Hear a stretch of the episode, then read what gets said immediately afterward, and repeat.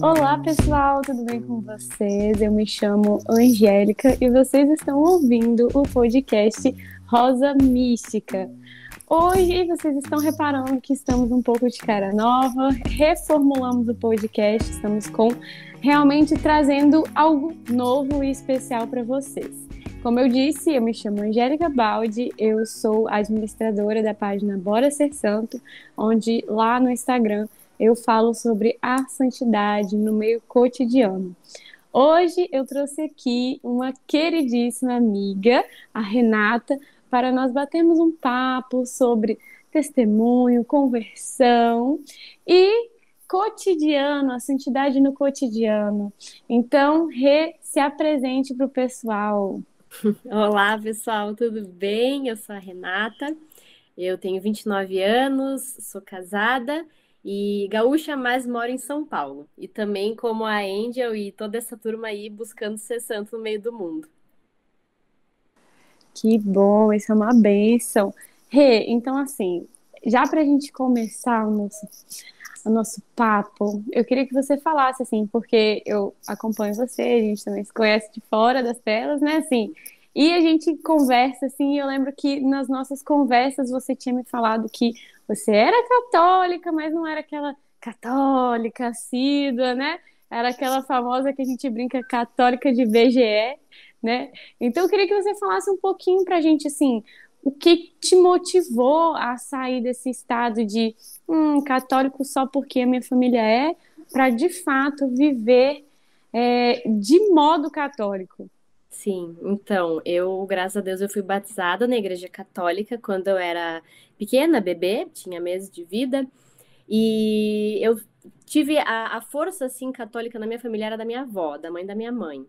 Então nós era, nós vivíamos no interior, tinha aquela coisa da avó chamar todo domingo para ir para missa, a gente ia meio assim de ré, como eu digo, para missa vazia. E eu não fiz catequese assim, pro desespero da minha minha avózinha, não fiz catequese, não fiz nada, eu era aquela criança revoltada. E passei minha vida assim, né? Sempre dizia, sou católica, sou católica. Rezava desde pequenininha pro anjo da guarda, né? Aquela oração de dormir, sempre, aquela consciência de que Deus estava nos cuidando mas aí na adolescência a gente dá aquela certa afastada, assim, começa a cair um pouco nas ideologias, né? Graças a Deus eu nunca, assim, mergulhei numa ideologia, mas tem uma certa influência que a gente sofre, né? De super, assim, aquela uh, libertinagem que acha que é liberdade, aquela revolta, aquela coisa. Ah, acho mas... que todas nós, né? Acho que todas nós passamos por isso. É, e aí a gente fica assim, ai, ah, festa e coisa, enfim, é um caminho infelizmente, que acontece muito, bem natural, né, na cidade. Uh, mas eu tinha aquela coisa de passar, assim, às vezes ia numa, numa igreja, numa missa, uh, viajava e visitava as igrejas e só que era aquela coisa mais turística, assim, né? Mas, ai, como é bonito, me sinto bem aqui. Mas não tinha base alguma, base alguma. E aí ficava, né, assim, uma relação meio engraçada. Eu lembro que eu ficava assim, será que eu posso comungar? Será... E, eu, e olha só, Deus que me perdoa, mas eu dizia, será que eu posso comer a hóstia? Eu dizia assim, eu posso comer a hóstia? Ai, então, pra... Pelo menos você se questionava, né? Porque tem então, gente que nem isso faz. Então... É, eu, eu sabia que era algo sério, então assim, nunca, graças a Deus, nunca comunguei sem, sem poder. Ah, que bom. E, e aí, sem catequese, sem nada, mas aí no momento que nós ficamos noivos, eu e o Henrique, Uh, eu tinha feito uma promessa para minha avó, né? Minha avó faleceu, então foi. Sabe aquele, aquela cena de filme assim? A avó tá morrendo, tu promete que vai casar na igreja, tu promete que vai pra igreja. Uh, ai, isso me emociona muito, porque ela. Eu acho que ela rezou muito por mim, muito pela minha conversão.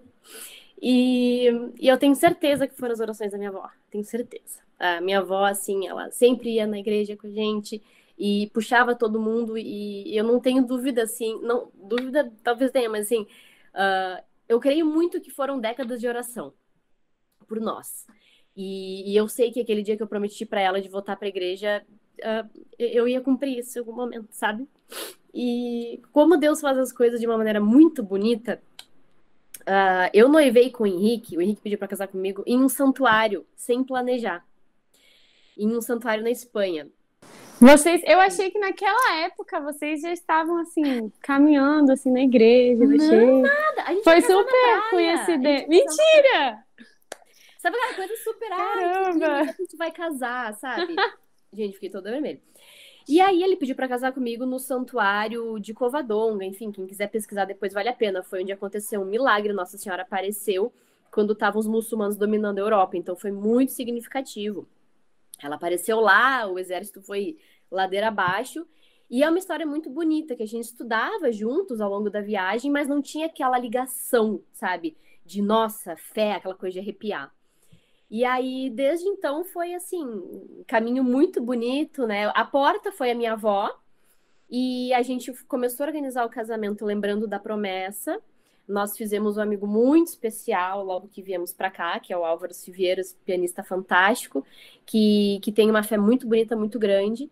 E quando o Henrique apresentou para ele, hum, ah, durante o nosso noivado, assim, ó, nós, a Renata prometeu para a avó de casar na igreja, ele já, né, falou assim pro Álvaro, ó, a gente quer casar na igreja, mas então a gente vai fazer direitinho. A gente quer fazer como deve fazer.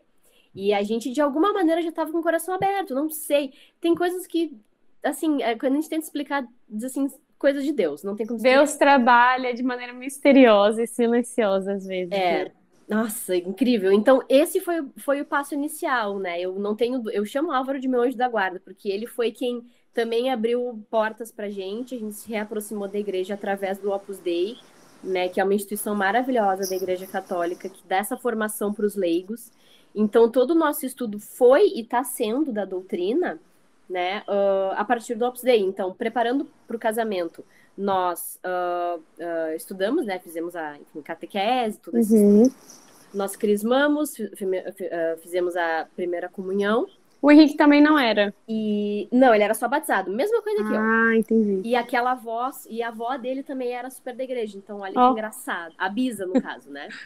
A bisavó. Mas assim, de alguma maneira, tudo foi se encaminhando, sabe? Foi, foi muito bonito. E hoje, né, a gente busca viver realmente de acordo. Nós descobrimos, né, a, a importância de a conhecer Deus, amar a Deus e fazer o que Ele espera de nós, né? Esse, esse temor que é tão importante da gente ter a Deus.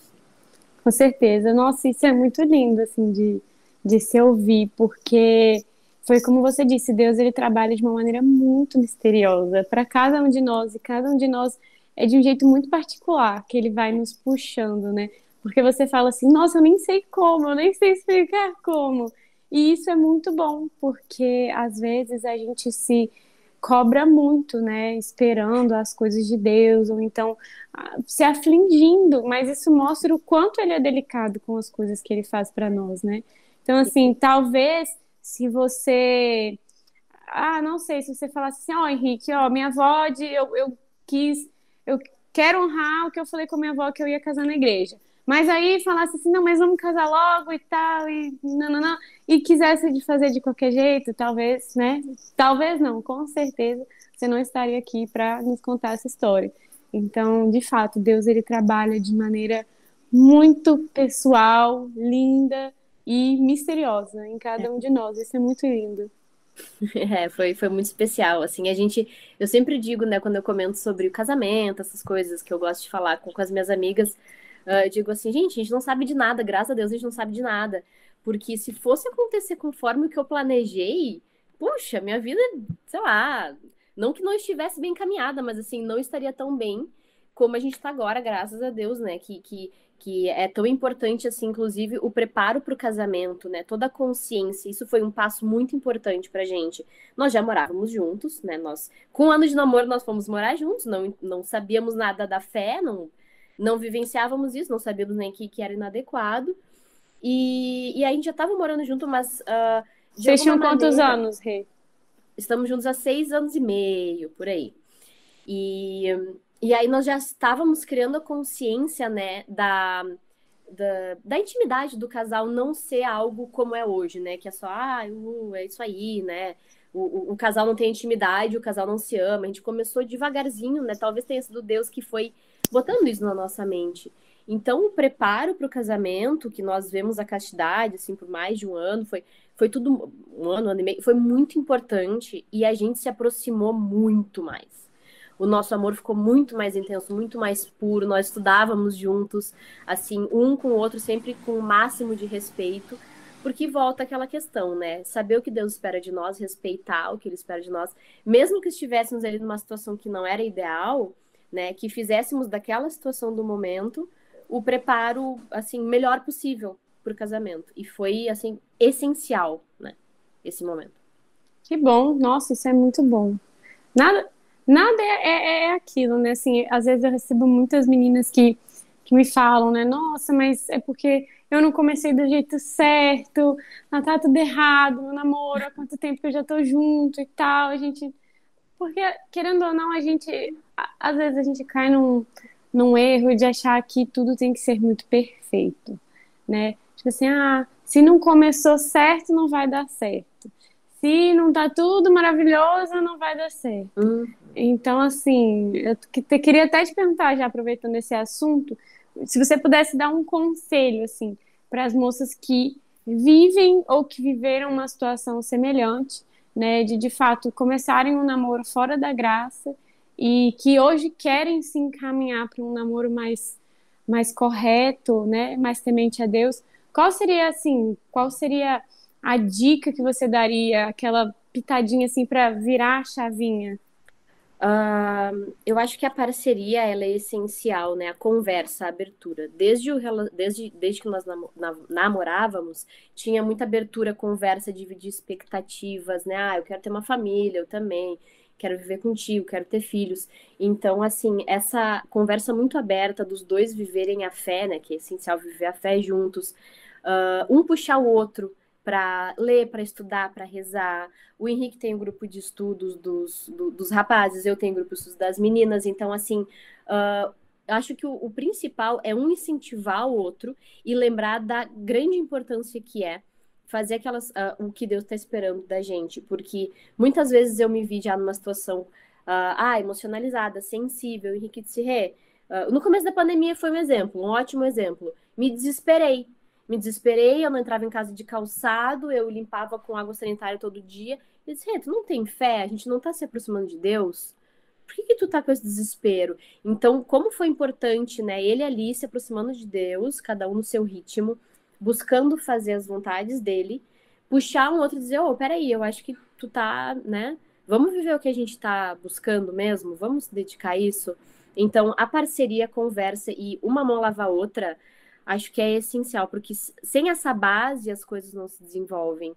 Essa parceria do casal, né? Assim, de poxa, quando a gente casou, a gente olhou um pro outro e disse assim: nós estamos aqui e aconteça o que acontecer, né? É, é, é insolúvel, é, é, até que a morte nos separe, então a gente está firme nessa. Então, é, é, é isso que eu digo, entende? A parceria em todos os momentos do relacionamento. Não tô te ouvindo. Tava mutado. é, é, saber com quem você está se envolvendo, né? É você ter aquela certeza de que é aquela pessoa que você quer. E se é aquela pessoa que você quer, você vai fazer de tudo para que dê certo, né? Claro. Eu tava. Esses dias eu tava lendo um caderno de ativação do Ítalo, do, do GW. E tá muito, assim, foi muito engraçado aquele caderno que ele tava falando bem assim, é, como ajudar a metadinha do seu limão. Era um negócio assim, aquelas bobeiras, né? É aquele jeito dele engraçado de falar coisas sérias. E ele dizia exatamente isso. Ele dizia assim que para um relacionamento dar certo tem que ter um quê de sutileza, tem que ter um quê de flexibilidade. Ele usou essa palavra, ele usou a palavra flexibilidade.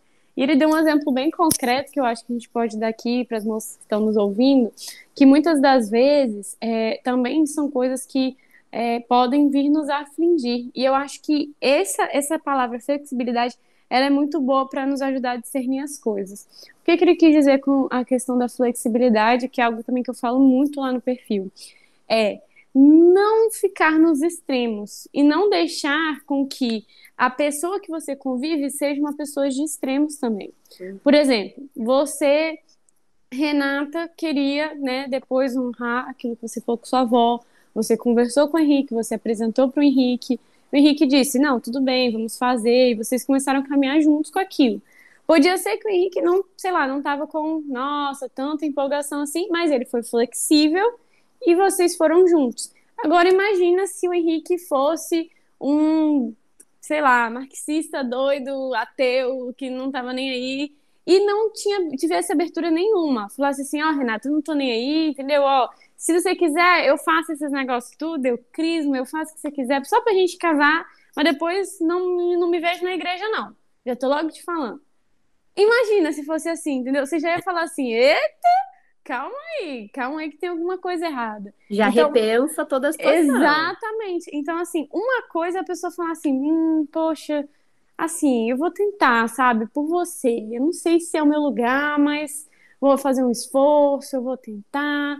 Isso é uma coisa, mas agora quando a pessoa é de um extremo, não tem jeito, gente. Sim, você pode ficar lá, você pode tentar, você pode rezar para converter, você pode fazer o que for, mas se a pessoa está lá em um, um extremo em que você olha para ela e você vê verdade nela, assim, ela tá vivendo a verdade dela, entendeu? O extremo dela e ela não se vê fora daquilo, significa que não dá, entendeu? É motivo assim de você dar um passo para trás, respirar fundo e pensar. Porque quando tá no namoro é uma coisa, né, Rê? Mas quando você entra num casamento já é algo completamente diferente. Nossa, é completamente diferente, porque você está vivendo com aquela pessoa, você está ali com aquela pessoa. E para nós católicos não tem volta. Então, assim, você tem que saber aonde você está se enfiando, sabe? Você tem que conhecer a pessoa. Isso que acho que é isso que eu achei brilhante assim no, no, nesse CA porque ele dizia você tem que ter flexibilidade, entendeu? Ao ponto também de não ser super extremista no sentido de ah não, eu só vou casar com um menino mais católico, mais santo, mais virtuoso, ele não pode é, não pode ficar bravo comigo nenhuma vez, a gente não pode ter nenhuma briga. Se a gente não brigar, eu sei que ele é o rapaz certo. Aí é um outro extremo também que também está errado. Sim. Então, é muito sobre você alinhar os seus planos junto com a pessoa e ver quais são os seus valores inegociáveis, né? Tem coisas assim que a gente pode até conversar e tal. Ah, meu namorado é evangélico, mas ele tá ali disposto a conhecer sobre a fé católica. Ó, oh, que benção. Tá disposto a casar na igreja católica e criar os nossos filhos na católica também. Ó, uma benção, isso já é uma grande porta para conversão, né? Mas agora, não, meu namorado, ele é evangélico, ele quer ser pastor, ele quer isso, ele quer aquilo, ele quer aquilo. Não dá, é. sabe? Não dá mesmo. É. Pensa. Não, e, e, exatamente, e é por isso que o namoro é aquele momento que, que vai acabar.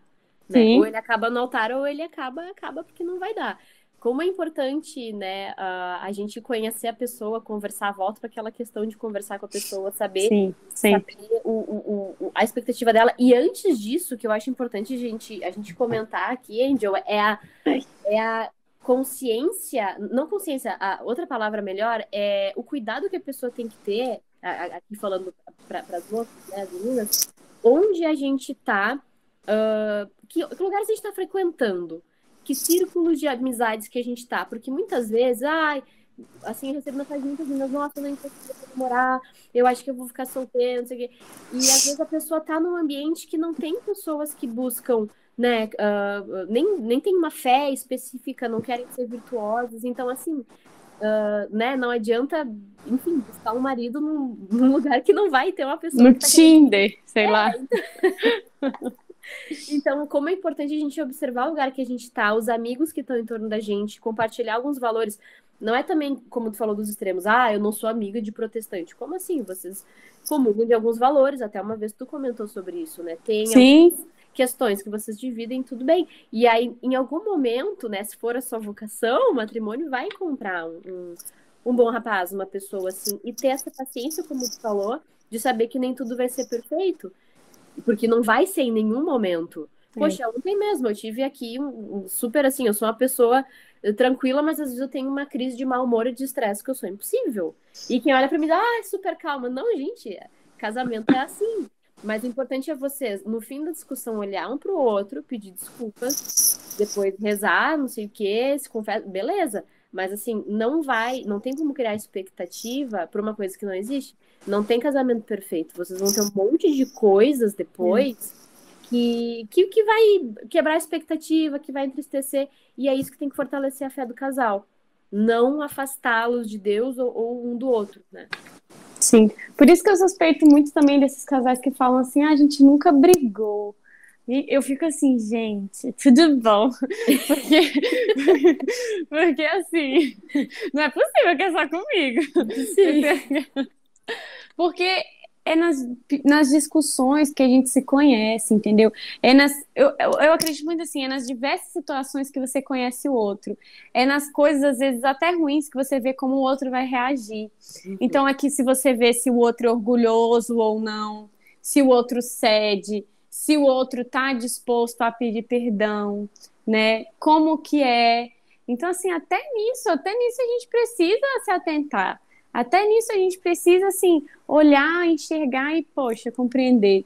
Eu sei porque aconteceu uma situação de, de uns colegas meus que terminaram e aí eles falaram assim: ah, nossa, mas a gente nunca brigou e tal. Eu falei, e eles estão há dois anos juntos, tá, estavam dois anos juntos. Eu falei, gente, não é possível que vocês nunca brigaram. É. Tá, tá, explicado o que aconteceu aí. Vocês, vocês se conformaram e, sei lá, resolveram acabar com tudo. O que aconteceu? E assim, isso é muito é, é, eu acho um pouco até um pouco trágico. Não quer dizer que você, uhum. nossa, você quer dizer um relacionamento abusivo, a Angélica tá falando para suportar. Nossa, não, gente, não é isso. Mas é aquela briga, sabe, de, de coisa besta mesmo. Igual agora a gente tá dirigindo, Guilherme tá dirigindo, eu tô dirigindo. Aí esses dias a gente tava no Waze. Eu tava com aquele aplicativo, né? E eu sou uma péssima copiloto, às vezes, eu admito. Tipo assim, tem que entrar na esquerda. Aí eu falo assim, direita, direita. Só que, tipo assim, sei lá, eu de onde eu tiro isso, sabe? Ou então, tem que entrar na primeira esquerda, eu falo para entrar uma antes. Aí o Guilherme fica bravo, né? Ele fala, Angélica, eu não posso er ficar errando assim, não posso ficar. Aí, tipo assim, teve um dia que a gente meio que discutiu assim, aí depois ele, ah, meu bem, desculpa, eu tava estressado, tava dirigindo, é muita pressão, que tomar cuidado. Eu falei, não, meu bem, tudo bem, eu também vou ficar mais atento e tal. Então, é sobre isso, sabe? É você compreender ali que o outro. É, é sempre a questão do diálogo, né, Rê? É você compreender que o outro é uma pessoa diferente de você, que ela não entende tudo que você vai falar, do jeito que você vai falar, que ela não, não existe como você existe. Então, assim, é muita paciência. E é claro, é, eu, eu acredito muito que são nas brigas, nesses momentos assim de desentendimentos, claro, desentendimentos, que o amor vai se provando também. Que o amor vai ser colocado em prova. Porque foi isso que a Renata falou. Esses dias, eu morri de rir com aquele Reels que você fez. É... Ah, da, da Pia. Gente, até recomendo para vocês que não seguem a Renata ainda. Sigam ela, Rê. Fala seu arroba aí no Insta. É renata.limaviana. Gente, a Renata ela fez um Reels esses dias. De, ela tava limpando toda a cozinha, tudo direitinho. Ela foi secou a pia. Aí no meio do vídeo o Henrique entra e liga a torneira para lavar a mão, eu acho. E aí ela olha assim, Aí ele olha para ela, olha para câmera e começa a dar risada. Eu achei aquilo tão engraçado. E você falou, né? Caramba, em outros tempos eu ficaria super estressada com isso, né? Sim, não, eu tava, porque eu tenho, eu, eu, eu tenho hábito de eu lavo a louça, seco a pia, deixo tudo limpinho assim. E ele tava naquela coisa de, ah, acabou de almoçar, tô, tomei café, vou embora, vou lavar as mãos aqui na pia, que tá mais próximo. E eu tava ali gravando um time-lapse, né? Eu arrumando, que, que eu gravo as coisas de casa. E aí ele chegou e ligou a torneira, como ele quase me atropelou, assim. Só que ele devia estar com a cabeça no trabalho, com tanto pepino para resolver. Uhum. E aí eu falei assim, mas eu tô secando a pia aqui. E aí eu tava gravando um vídeo falando meio rindo. E ele deu risada e olhou pra câmera. E realmente, assim, ó, em, em pouco tempo atrás, sei lá, um ano e meio, dois anos atrás, eu ia criar uma situação terrível a, a partir disso, entende? Poxa, eu sempre lembro assim, cara, é só, é só uma pia que eu tenho que secar de novo, não é o fim do mundo, sabe? E a gente tá tão apegado numas coisas pequenas e bobas que às vezes causa uma briga de um dia inteiro com o namorado ou com o marido. Poxa, sabe? Com tanta coisa mais importante para discutir, para conversar com o outro. Então, esses pequenos aprendizados, assim, né, que, que, que Deus nos ensina mesmo, né, ao longo da, da vida. Era isso que eu ia falar com você. Você acredita que você amadureceu mais na presença de Deus do que fora dela? Nossa! eu dou até risada, porque, poxa, eu. Uh, uma coisa que eu sempre comento é, eu vi como eu era egoísta. Eu tenho ainda muita coisa egoísta em mim, lógico, né? Muita, muitas Todos, falhas. Todas nós temos. Né? Infinitas coisas para corrigir que a gente não fala, né, para as pessoas, mas a gente sabe internamente das lutas, assim. Uh, mas o que eu mais aprendi foi. Porque, uh, né, como eu comentei, um ano e meio atrás nós nos reaproximamos de Deus da igreja e, e foi por conta do preparo para o casamento. Então eu vi como eu tinha egoísmos, né, de perceber assim ah, eu achava que o Henrique tinha que pensar igual a mim. Ele tinha que pensar em limpar a casa como eu pensava, que ele tinha que ver as coisas com a minha ótica. E Deus foi me ajudando a entender que essa coisa complementar do homem e da mulher é perfeita, foi, foi perfeitamente feito por ele, né? Então, uh, isso tudo me ajudou a ver, nossa, como eu tô sendo egoísta, uh, como eu tô sendo birrenta, como eu tô sendo, ah, sei lá, chata, ciumento, um monte de coisa que a gente enxerga, né, em si mesmo. E até coisas minhas, assim, nossa, eu tô sendo um pouco preguiçosa mesmo. Então, assim, o amadurecimento vem como uma, uma bigorna, assim, quando tá, tá próximo de Deus. É com exame de consciência, com confissão, nem se fala. É, é assim, é uma surra de aprendizado cada vez que a gente vai lá, se confessa e pensa, poxa, isso aqui eu tô, eu tô repetindo tanto. Então, é, é Deus nos ajudando ali, nos dando a mãozinha, puxando para cima sempre. É, eu acredito muito nisso, sabe? Eu acho que você falou um ponto que é muito interessante, que é a questão do egoísmo. Uhum. E como é interessante, parece que quanto menos nós olhamos para nós mesmas, mais a gente amadurece. E é algo que a, a religião nos ajuda, né? Porque qual é o intuito de ser católico? É exatamente se tornar-se como Cristo foi. Cristo foi aquele que ligou para todos, menos para ele próprio. Foi aquele que se doou o máximo que ele podia se doar, que fez o máximo que ele podia fazer por nós, né? Então eu vejo muito assim, meu Deus, como é, antes eu era egoísta. Claro, como você disse, eu também sou ainda. Mas digo, fora de Deus eu era muito pior. Hum. Fora de Deus eu era, sei lá, uma criança mimada que estava querendo comer sobremesa antes do almoço, entendeu? Eu era assim. Agora eu sou uma criança mimada que não quer comer salada, sei lá. Entendeu? É tipo isso. Não que eu não seja mais, mas eu melhorei um pouco, sabe? Então, eu, eu acredito muito nisso. Eu acredito que cada vez que a gente vai caminhando com, com Cristo e vai buscando viver de fato essa presença diária dele, nós vamos amadurecendo. É. E, e quão interessante é, né? Às vezes, só de você tomar em sua lembrança a presença dele, você acaba agindo de um jeito diferente. Porque uma coisa é você dizer assim, ah, eu sou católico e tal. Outra coisa é você viver com Cristo, né? Exato. Outra coisa é você fazer presença dele ali na sua vida. Lembrar-se todos os dias e estar tá lavando uma louça, você pensa em reclamar, mas você pensa, não, não preciso fazer isso, sabe? Estou fazendo isso por amor, por aqueles que eu amo, por amor à minha casa, por amor à minha, né, ao meu serviço. Então, assim, é muito lindo quanto a, a religião ela nos ajuda, ela nos ajuda de fato, porque o que eu vi o Melk falando, é, acho que foi ontem ou hoje, não lembro, nos stories, foi algo bem bonito, que alguém botou bem assim, ah, eu sou não lembro se era agnóstico, era algo assim do tipo. E eu não, não acredito em Deus. Eu não acredito em Deus, assim, mas eu quero buscá-lo. Ele falou: Eu não acredito em Deus, mas eu quero buscá-lo. E o Mel que falou assim: Você tem que lembrar que Deus é uma pessoa. E para você ver uma pessoa, você deve conhecê-la e conversar com ela. E não somente acreditar. Você não precisa acreditar na pessoa, porque você vai ver a pessoa ali, igual eu tô vendo você. Sabe? Não precisa acreditar que você está aqui. Eu sei que você está aqui. Eu preciso te conhecer. Eu preciso falar com você. Então, isso eu achei muito lindo, assim. Isso eu achei muito lindo porque é isso. É isso. Para nós vivermos de fato uma vida cristã, nós precisamos muito mais do que ficar naquelas coisas de, ai, eu acredito, ai, não, não, não. Claro, a gente tem que ter fé, eu, eu falo muito que ter fé é você pisar para depois ver o chão, né? É claro que a gente também tem que ter isso, mas a base de tudo é diálogo. É. Porque você não conhece aquilo que você não conversa, né? Você não consegue amar aquilo que você não conhece. Então você não consegue colocar em prática aquilo que você não ama, porque se você não ama, você torna um peso. E se se torna um peso, não faz sentido fazer.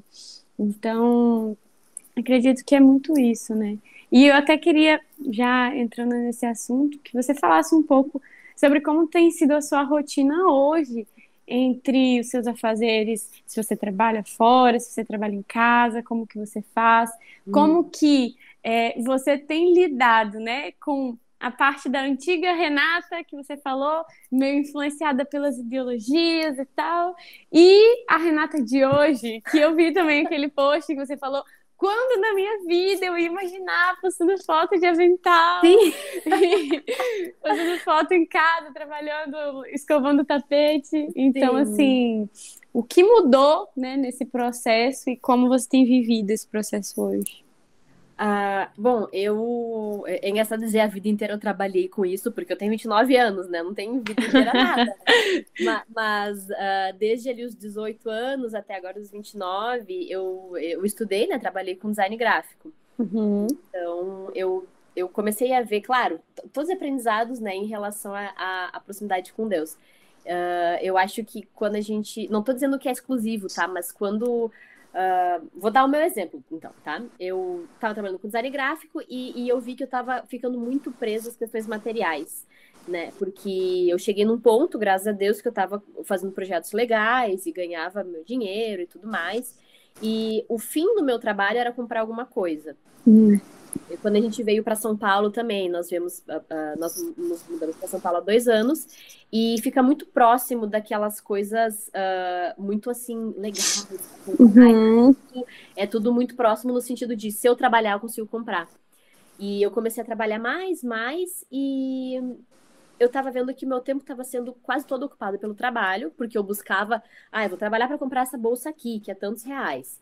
E eu comecei a ver que o, o Henrique estava ficando um pouco de lado com essa minha dedicação extrema ao trabalho. Claro que eu posso não ter sabido equilibrar muito bem. Mas nesse processo de reaproximação com Deus, eu fui notando a minha vocação, né? A vocação de, claro, matrimonial e tal com o Henrique, mas eu também percebi que hum, eu não estava lidando direito com o mercado de trabalho, com assim, né? Eu trabalhava em casa, mas de alguma maneira aquilo parou de fazer sentido para mim e o meu coração ficou muito voltado para minha casa. Né? Eu sempre gostei dessa coisa, né? Sempre fui criativa, essas coisas artísticas. Então, comecei a olhar para minha casa de jeito diferente. Fiquei noiva. Aí eu pensava assim, nossa, eu quero cuidar da minha casa, eu quero me dedicar mais. E aí na oração eu fui entendendo, né, que como seria importante para mim ser dona de casa. E aí eu conheci São José, uh, São José Maria Escrivá, né, conhecendo a obra. Então, assim, uh, comparando, como tu falou, a Renata Antiga com a Renata Nova. Vou dar um exemplo muito claro. Uh, já morava com o Henrique, como eu comentei, né? E eu via que, tá, às vezes ou outra eu fazia uma refeição, arrumava a casa e tal. E eu ficava muito movida pelos meus sentimentos para fazer algo. Uh, então, o meu objetivo para fazer algo, o fim das coisas, era pro Henrique, claro, né, pro meu marido, uh, mas muito a partir do que eu estava sentindo aqui, na, assim, na, na, vida terrena, vamos, vamos colocar dessa maneira. E aí, digamos que um dia de manhã eu, sei lá, discuti com o Henrique, a gente acordou meio, né, com o pé esquerdo, e eu fazia as coisas de má vontade, a partir do que nós passamos. E eu via que às vezes, sei lá, eu cozinhava braba, com cara feia, arrumava as coisas, fazendo careta.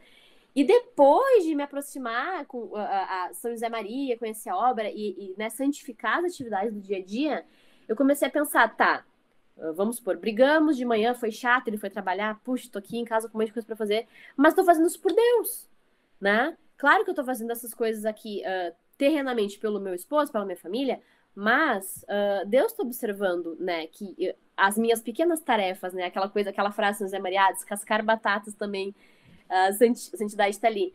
Então eu comecei a pensar assim, tá, independente disso, né? Vamos pular por cima do sentimentalismo, do que, que eu tô sentindo. Deus espera de mim isso, essas atividades feitas com amor, entregues a Ele. E começou a mudar muito, assim. Poxa, tem dias que eu chego, eu tô exausta, eu fiz mercado, comprei um monte de coisa, tem que guardar a compra, tem que arrumar a cama. É sete da noite, tudo bagunçado, eu tenho que fazer o jantar. E eu só quero tomar um banho e deitar na cama. Mas eu penso assim, tá, mas importa mais o que eu tô assistindo aqui, vai ser gostoso, eu vou deitar, mas e aí, meu marido vai chegar, não vai ter jantar. E amanhã a gente não vai estar tá com o almoço pronto. E aí que vazio horrível que vai dar, que eu tô só olhando para mim. Então não me custa nada dar esse extra, pedir para Deus me ajudar. Então às vezes eu tô no carro, eu conto para minhas amigas, às vezes eu tô no carro e digo assim, falo em voz alta, ai, senhor, me ajuda, eu tô muito cansada. Meu pé tá doendo, fiquei fazendo compra o dia inteiro para casa. Mas eu só preciso da tua ajudinha para fazer o jantar, manda Nossa Senhora aqui, vamos fazer isso? E aí eu termino o dia, e, vai, e é aquele cansaço tão gostoso de servir quem a gente ama, que tu começa a ver que, poxa, tô fazendo isso há meses, tô fazendo isso há anos, tô fazendo isso, né, a vida inteira entregando pelo outro. E tu pensa assim, tá, a tua vontadezinha ali é tão. Claro que é importante a gente cuidar de si para cuidar do outro. Sim. Mas saber dosar, né, a necessidade de quem a gente ama, as pessoas pelas quais a gente é responsável de alguma maneira. Que eu sou responsável pela minha família. Com certeza. Eu escolhi estar tá aqui, então que eu faça bem feito. Deus espera que eu faça bem feito. E cada dia que a gente passa por cima desses pequenos molezinhas, a gente fica, oh, que bom, sabe? A gente senta de noite ali para rezar e, e pensa, ai, obrigada, Senhor, por me ajudar a terminar esse dia como tu espera. Sabe? Sim. É muito lindo isso, né? Engraçado, ontem eu estava assistindo um filme, um anime com meu irmão. Ele gosta muito, aí a gente assiste de vez em quando filmes assim, de anime. E aí, nesse filme, tinha um menino que ele vivia fugindo de casa, e ele nunca parava em um lugar só, ele estava sempre, sei lá, fugindo. Até que ele consegue um trabalho, e nesse trabalho, o homem que acolhe ele, ele faz almoço, ele faz janta, ele cuida da casa ali, ele cuida das pessoas, e ele faz compras e tal. E aí ele começa a falar assim: a minha vida passou a ter sentido quando eu comecei a servir as outras pessoas, porque eu vi que as pessoas dependiam de mim. Então eu não tinha mais tempo. E ele fala, e ele fala desse jeito: não tinha mais tempo de ficar cansado. E quando eu ficava, era um cansaço bom, porque eu sabia que as pessoas dependiam de mim. Então eu achei isso tão bonito. Assim, eu falei: caramba, caramba, isso aí é São José falando isso, José Maria, tudo bom? então foi algo muito legal, assim, que eu consegui extrair assim do, do desenho, assim, do anime, eu achei muito bonito, porque é isso, é de fato, é quando a gente começa a servir alguém, servir a, as pessoas, né? Não só olhando para nós. Isso nos ajuda, isso nos impulsiona, porque é ser como Cristo foi. E, e assim, claro que para algumas pessoas pode ser pode parecer um pouco loucura o que a gente está falando, né? Essa abnegação de si para olhar para o outro. Mas é porque, gente, quando você está com uma vida em Cristo, uma vida inclinada nos sacramentos, uma vida ali de confissão, de comunhão, você sabe que você não está sozinha. Entende? Não é um fardo. Não é como se, nossa, você é obrigada agora a fazer de tudo pelos outros e esquecer de você. Não, não é, não é uma obrigação. Você faz por amor, entendeu? Você faz porque você deseja, você faz porque você quer. E isso, é, é assim, é, é, isso que a Renata falou, é gratificante. É, aquele, é aquilo que você fica de fato, fica cansado, mas no fim do dia você olha e pensa: caramba, meu dia hoje valeu a pena, né? É aquilo que a Samia brinca muito também. Ela fala: terminei o dia espremida que nem limão. É. Então, assim, é, é, eu brinco até com uma amiga minha. A meta é estar espremida como limão todos os dias.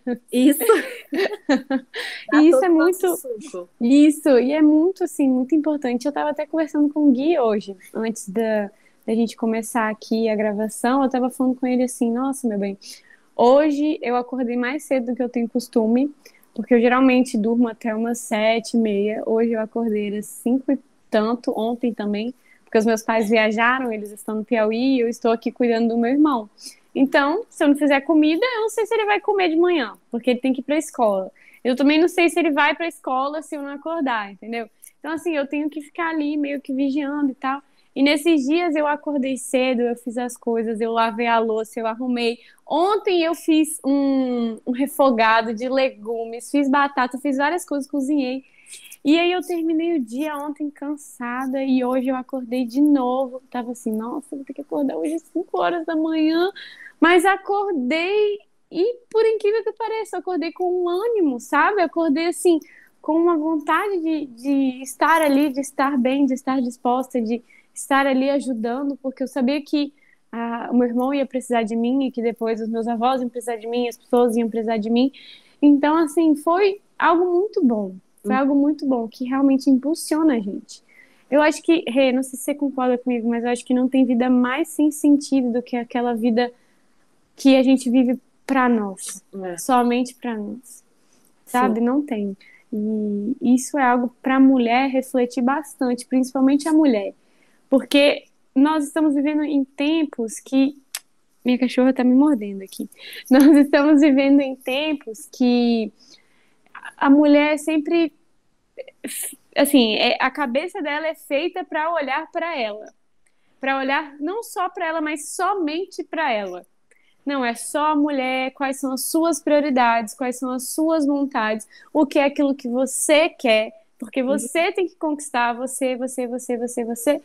E é o que a gente estava partilhando sábado, no encontro que a gente teve de mulheres, é, que a, a, a moça que estava falando, a palestrando, a Sabrina, ela disse assim: Eu cheguei na minha vida, eu tinha 34 anos, eu era aquela colérica, daça, aquela mulher que já gerenciava uma empresa, aquela mulher bem estilo Diabo Veste Prada, com saltão e super poderosa, mas eu me sentia vazia. Ela falou: eu fiz tudo aquilo que me falaram, eu estudei, eu fiz faculdade, eu ganhei diploma, mas a felicidade não chegou. Uhum. Ela falou assim: a felicidade não chegou porque eu estava vivendo uma vida vazia, uma vida voltada para mim mesma. Porque eu dei ouvidos ao que a sociedade falava e não o que Cristo queria de mim. E ela falou que depois ela conheceu, né, o esposo dela, que eles ficaram noivos e tal. E hoje, assim, ela já vive uma vida completamente diferente. Ela optou pelo homeschooling. Hoje ela tem três filhos. É, hoje ela faz homeschooling com as crianças. Então, assim, ela disse: quando eu parei de olhar só para mim, vieram abundantes graças na minha vida. Sim. E essas graças, às vezes, parecem estranhas aos olhos daqueles que estão de fora, né? Mas para nós basta a graça de Deus. É.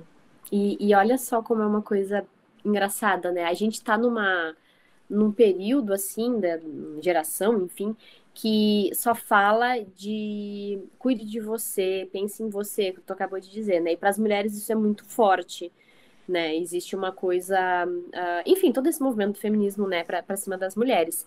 E aí eu percebi, eu lembro assim, né, quando eu era até adolescente, um pouco mais nova, que uh, uma época eu era muito centrada em mim, muito, de grande insegurança assim com as pessoas. Sabe quando tu tá num grupo de pessoas e tá todo mundo conversando, interagindo, e tu tá assim, ai, será que eu tô agradando? Será que eu tô bem vestida? Será que, como, será que eu tô do jeito que estão esperando? Será que eu falei coisa? Ih, falei bobagem. E aí fica se martirizando lá três dias depois. Uh, isso foi o momento que eu mais fui infeliz. Assim. Eu lembro de, às vezes, voltar da balada e chorar no travesseiro, sabe? Que eu voltava a abrir a porta da casa dos meus pais e chorando, porque eu tava tão vazia que eu ficava só assim, eu, eu, eu, ai, eu, né, como é que eu tô, será que eu tô bem, o que eu tenho que fazer? E, e hoje, né, graças a Deus eu vejo que, uh, olhando menos para mim, eu sou muito mais feliz. Então é muito engraçado isso, porque a gente está sendo alimentado justamente do oposto. Que a gente vai ficar feliz olhando para si, só que essa é a geração mais deprimida e suicida que já teve. E aí, né? O que, que a gente está fazendo? Que, que, que incentivo está sendo esse? Da gente olhar para si e tá uh, se destruindo totalmente mulheres destroem as suas vidas, infelizmente, né? Moralmente, de várias maneiras, isso é, isso é preocupante, né? E que a gente tem que ter uma maneira de falar sobre isso, que não fique ah, general nem nada, uh, mas é muito importante observar isso, porque a gente está muito voltado para cá de uma maneira que hum, talvez não seja melhor, né? Para botar em palavras aqui sutis, assim. Não, com certeza. E assim, eu creio muito numa, num movimento de mulheres que trarão a santidade no cotidiano de uma maneira leve, sabe? De uma maneira em que mostre verdadeiramente a vocação. Porque, infelizmente, eu não sei como foi aí, mas por aqui, pelos cantos de cá, pelas experiências familiares que eu tenho, não minha mãe, mas pessoas assim de perto mesmo, que eu acompanho, amigos, famílias, enfim, de mulheres que estão insatisfeitas no casamento, que o homem não ajuda, ou então uhum. que só a mulher sustenta e o homem não faz nada, ou então que o homem é opressor e a mulher tem que se impor. Então, querendo ou não, a gente já vem crescendo com essa mentalidade de que se a gente não se a gente não se posiciona, a gente é apagada. Mas sim, eu acredito num posicionamento, com certeza, mas um posicionamento cristão, num posicionamento certo, sabe? Foi aquilo que a gente falou lá no início. É num posicionamento de flexibilidade, onde você vai conversar com a pessoa, você vai ver se aquela pessoa faz sentido para você ou não. E se você já estiver casada, é você ver agora como você consegue lidar melhor com essa situação e tentar de fato transformar o seu lar, a sua família, os seus filhos, o seu esposo, porque assim, é, olhando, foi aquilo que a gente disse, olhando aos olhos humanos é uma tarefa cansativa, mas nós não estamos sozinhas. Né? Imagina se Santa Helena pensasse, nossa, estou aqui rezando pela conversão do meu filho há tanto tempo, será que vai dar certo? Ou então se Santa Mônica dissesse mesmo, nossa, estou aqui rezando pela conversão, será que vai dar certo? talvez essas mulheres nunca tivessem conseguido fazer a, dif a diferença no mundo uhum. que fizeram, né? Não teriam conseguido, com certeza. Se Santa Giana, que foi médica, mãe, esposa, olhasse e falasse assim: nossa, meu trabalho está me sugando muito, mas eu quero ganhar aquela promoção. Eu acho que eu vou ficar só no trabalho, vou deixar meus filhos para lá, meu esposo tá, tá longe, né? Vou parar de mandar carta para ele e tal. Imagina, imagina. Então, assim, nós nós somos os possíveis santos dos próximos séculos, Sim. né? Então eu digo assim, eu brinco, né? A meta é realmente alcançar a santidade, gente, porque se a gente mirar em outro lugar, pode ser que a gente erre. Então que a gente mire o mais próximo do certo, para ver se a gente pelo menos chega ali é. na pontinha ali, tá tudo bem. É. Então assim, o que a gente tem que buscar é isso, é, é de fato mostrar. E eu acho que queria até te parabenizar, Rê, porque eu acho que você faz um excelente trabalho em relação a isso, sabe? De evangelização naquilo que você vive. Eu falo isso muito com todo mundo que vem falar comigo. É, ultimamente eu tenho dito ainda mais, né? Depois de me aproximar da obra, depois de conhecer São José Maria, uhum. eu tenho dito isso ainda mais. De pessoas que me perguntam assim: ah, como que eu evangelizo nas redes sociais? Como eu posso fazer isso e tal? E eu falo assim, gente, evangelizar é muito mais do que você ensinar doutrina, é muito mais do que você ensinar os dogmas, ensinar apologética, é muito mais do que tudo isso. Eu acho que a maior evangelização que a gente pode fazer hoje, e aquela evangelização que vai de fato frutificar, é aquela evangelização que a gente vai fazer através do nosso testemunho de vida, através do nosso cotidiano. Eu acho que é essa evangelização que a gente vai conseguir alcançar as pessoas, porque vão haver pessoas ali que são da sua faculdade, que são pessoas que são da sua família, são pessoas que são do seu trabalho, e elas vão olhar para você e vão falar: nossa, olha lá, aquela, aquela moça, né? Ela se dedica tanto em casa, tem algo diferente nela. Ela não é aquela dona de casa que reclama, que vive descabelada, que vive com dor nas costas. Não, olha lá, ela fala: terminei o dia espremida como um limão. Como que é isso? Como que essa mulher acha que isso é bom? Vou tentar entender. E, é, e, e a pessoa fica, entendeu? Porque ela vê que existe algo de diferente ali.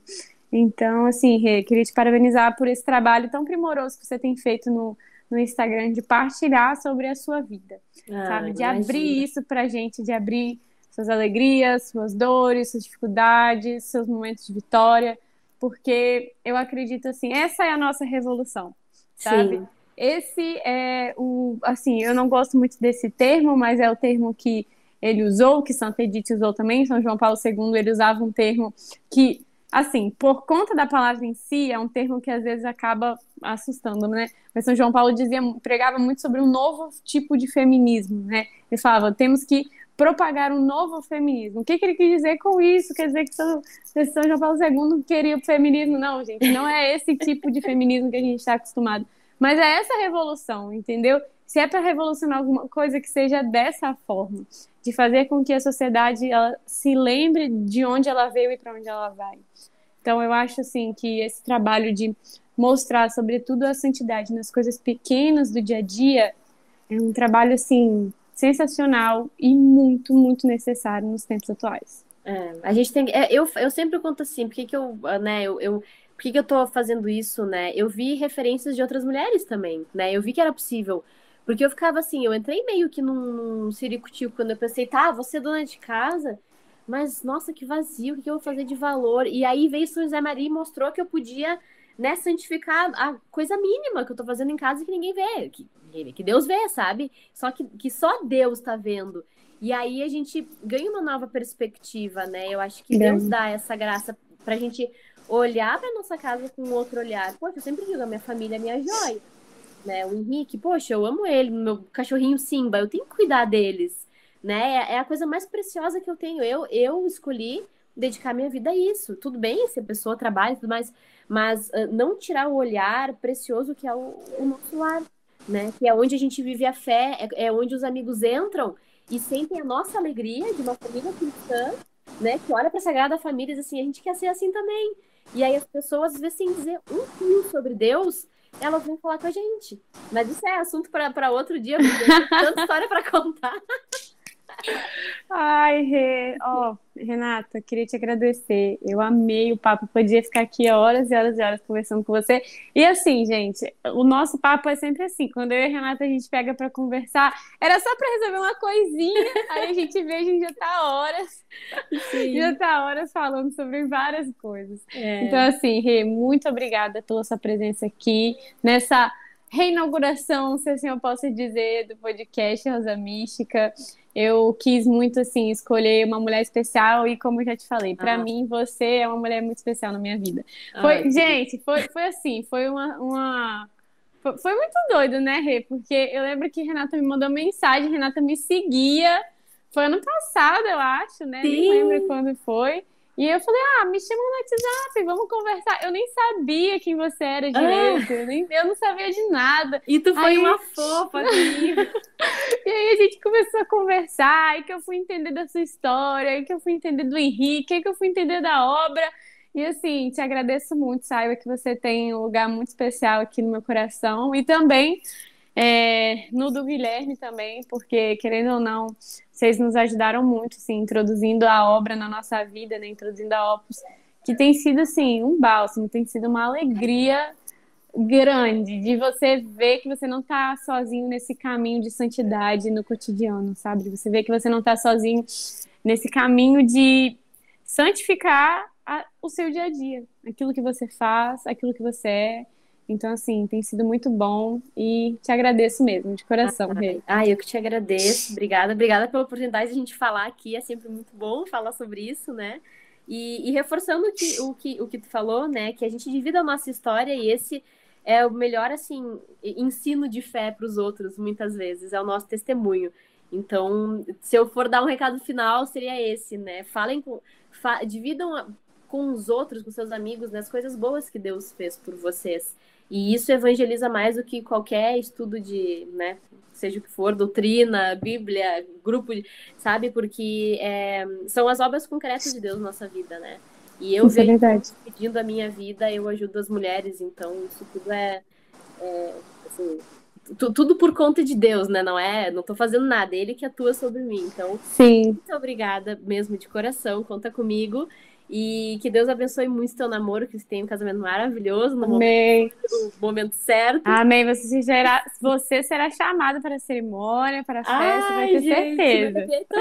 A gente já vai avisar para vocês anotarem no calendário para não ter nenhuma Ai, gravação, nenhum treino, nenhuma viagem. Mas Ai, olha, muito Deus. obrigada de coração. Tu também mora no meu coração, conta comigo, né? O que for necessário aí, ensinar a fazer feijão, limpar qualquer coisa, a gente tá junto. Muito obrigada, Angel, de verdade. Muito obrigada, Rê. Para você que assistiu esse podcast ou ouviu esse podcast até agora, compartilhem lá no Instagram, nos stories, no WhatsApp, compartilhem com as pessoas, com as amigas, se vocês gostaram. Comentem lá também depois no Hub Católico, no nosso Instagram, quais temas vocês gostariam de ouvir por aqui, quais pessoas, quais convidadas. A gente quer muito saber a sua opinião nesse novo recomeço. Então, novamente, Renata, muito obrigada e obrigada a você que ouviu até aqui. Fiquem com Deus e salve Maria!